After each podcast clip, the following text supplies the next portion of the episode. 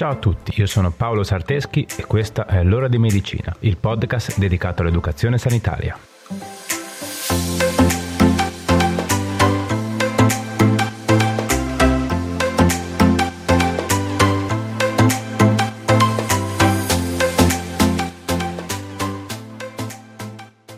Ciao a tutti e bentornati.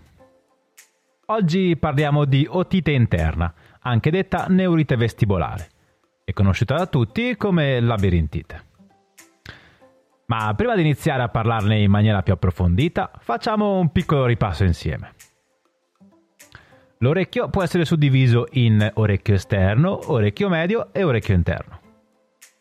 Proprio a livello dell'orecchio interno avvengono due processi molto importanti ovvero si ultima il processo di percezione del suono e c'è una struttura chiamata labirinto, o più precisamente canali semicircolari dell'orecchio interno, che è responsabile del mantenimento della postura e dell'equilibrio. La labirintite non è altro che l'infiammazione di questo labirinto e può essere acuta quando si presenta in maniera isolata, oppure cronica quando invece tende a presentarsi in maniera ricorrente. Altra cosa da sapere è che la labirintite può essere di origine virale o batterica. In genere la labirintite si può presentare negli adulti tra i 30 e i 60 anni. Nei bambini invece sono più comuni la labirintite purulenta, di origine batterica, che si presenta in concomitanza con meningite oppure otite media, e la labirintite sierosa, che si accompagna ad otite media acuta o cronica. L'infiammazione in genere si risolve nel giro di 3-6 settimane, ma alcuni sintomi possono protrarsi anche per mesi. La labirintite è molto debilitante, perché rende complicate anche azioni quotidiane, che se si è in salute sembrano davvero semplici e scontate. Per capire meglio il perché di tutto questo disagio, vediamo insieme i segni e sintomi tipici della labirintite.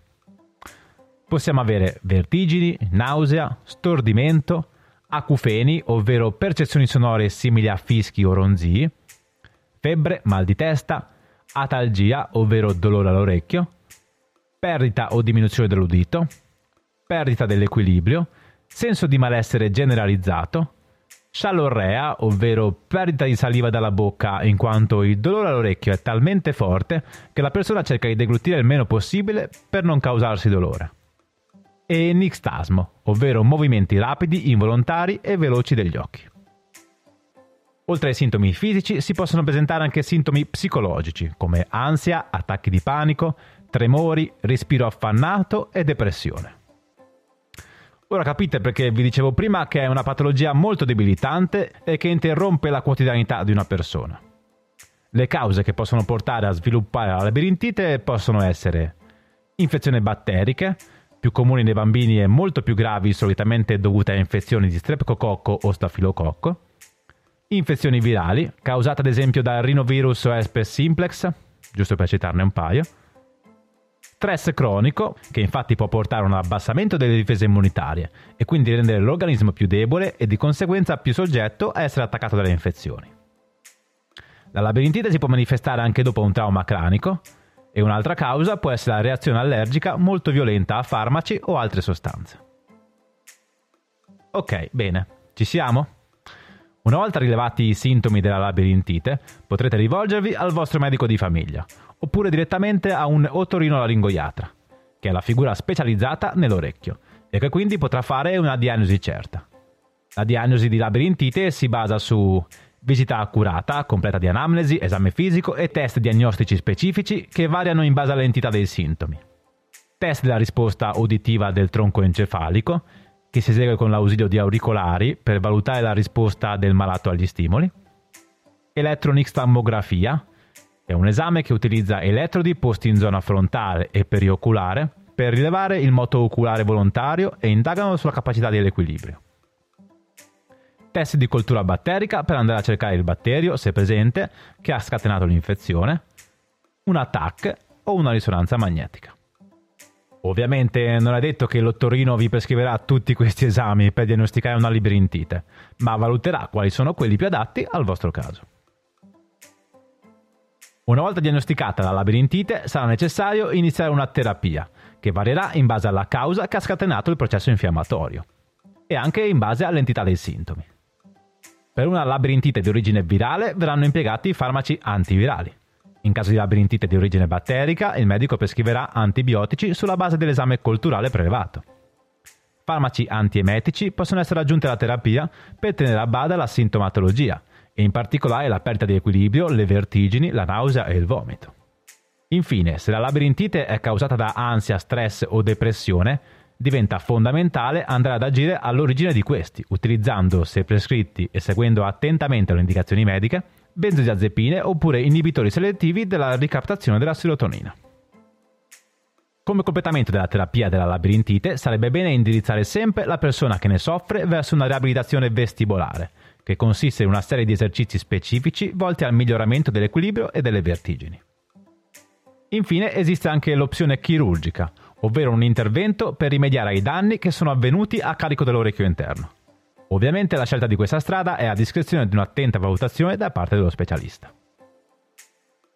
Ok, bene, direi che per la parte teorica ci siamo. Passiamo a qualche consiglio pratico, che dite? Ci siete? Dai, andiamo.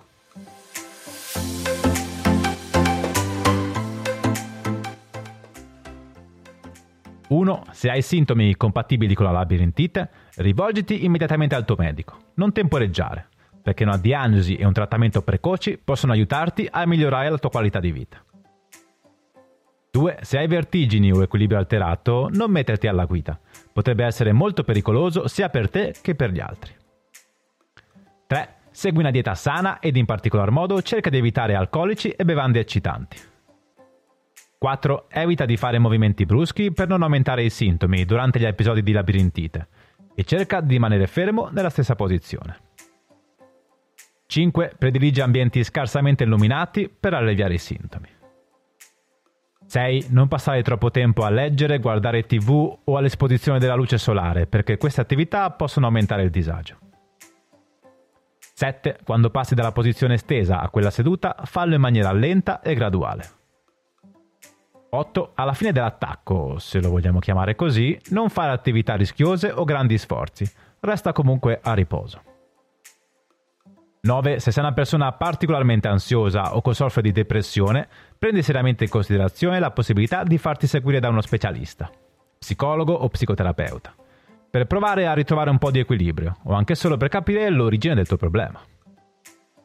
10. Se stai seguendo una terapia per la labirintite, non interromperla senza aver consultato il tuo medico. Inoltre è importantissimo informare il medico che ti segue su miglioramenti o peggioramenti della sintomatologia. 11. Esegui gli esercizi per la riabilitazione vestibolare che ti sono stati insegnati. Se sarai costante, ne trarrai beneficio. Ok, bene, siamo arrivati alla fine. Eh? Che ne pensate di questa puntata? Vi è piaciuta? Spero di sì. Fatemelo sapere, scrivetemi sui miei canali social. Mi trovate su Facebook, Instagram o Telegram come Paolo Sarteschi. Facile. Prima di salutarci, come sempre, fatemi ringraziare la mia collega amica Brenda Rebecchi, che condivide con me questo progetto. E ovviamente grazie anche a te che sei arrivata ad ascoltarmi fino a qui. Condividi questa puntata con più persone possibili. Facci crescere.